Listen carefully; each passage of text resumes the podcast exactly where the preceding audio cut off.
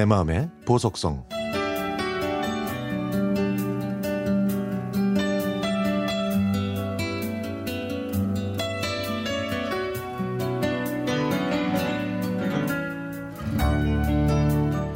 직원들과 점심 먹으러 식당에 갔는데 반찬으로 번데기가 나왔습니다.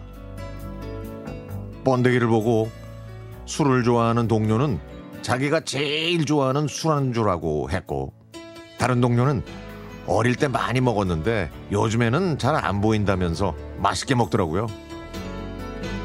제 옆에 앉은 동료가 손도 안 대는 저한테 번데기를 안 좋아하냐고 물어봤습니다.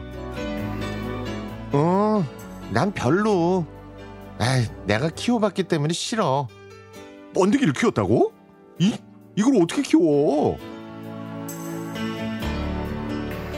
동료들은 제 얘기를 듣고 깜짝 놀랐죠. 제가 자란 곳은 사방이 산으로 둘러싸인 시골이었습니다.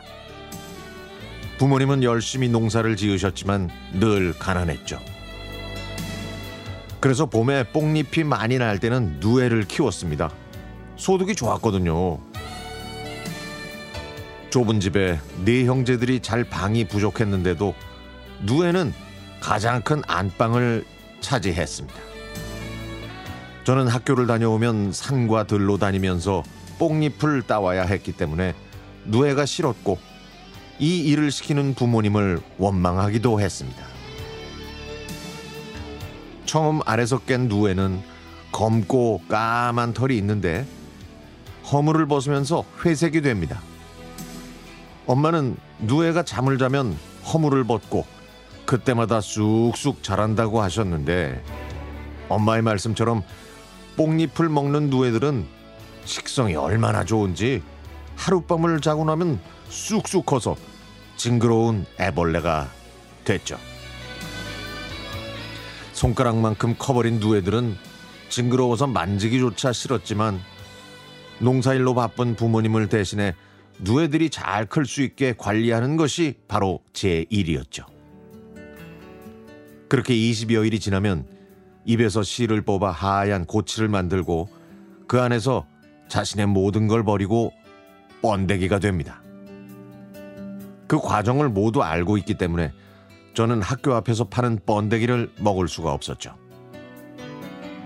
오래전에 제가 누에를 키우지 말자고 때를 썼을 때 엄마가 이런 말씀을 하셨습니다.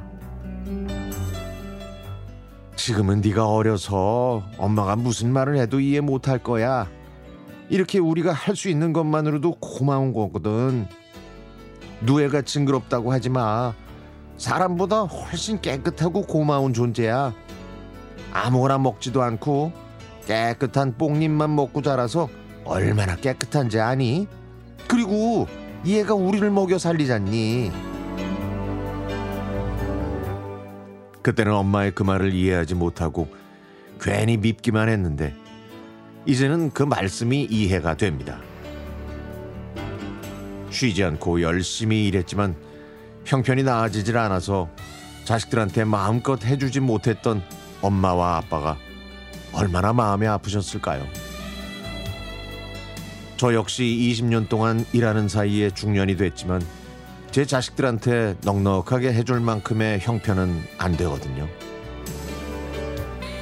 그렇게 생각하니까 저에게는 번데기가 참 고마운 존재입니다.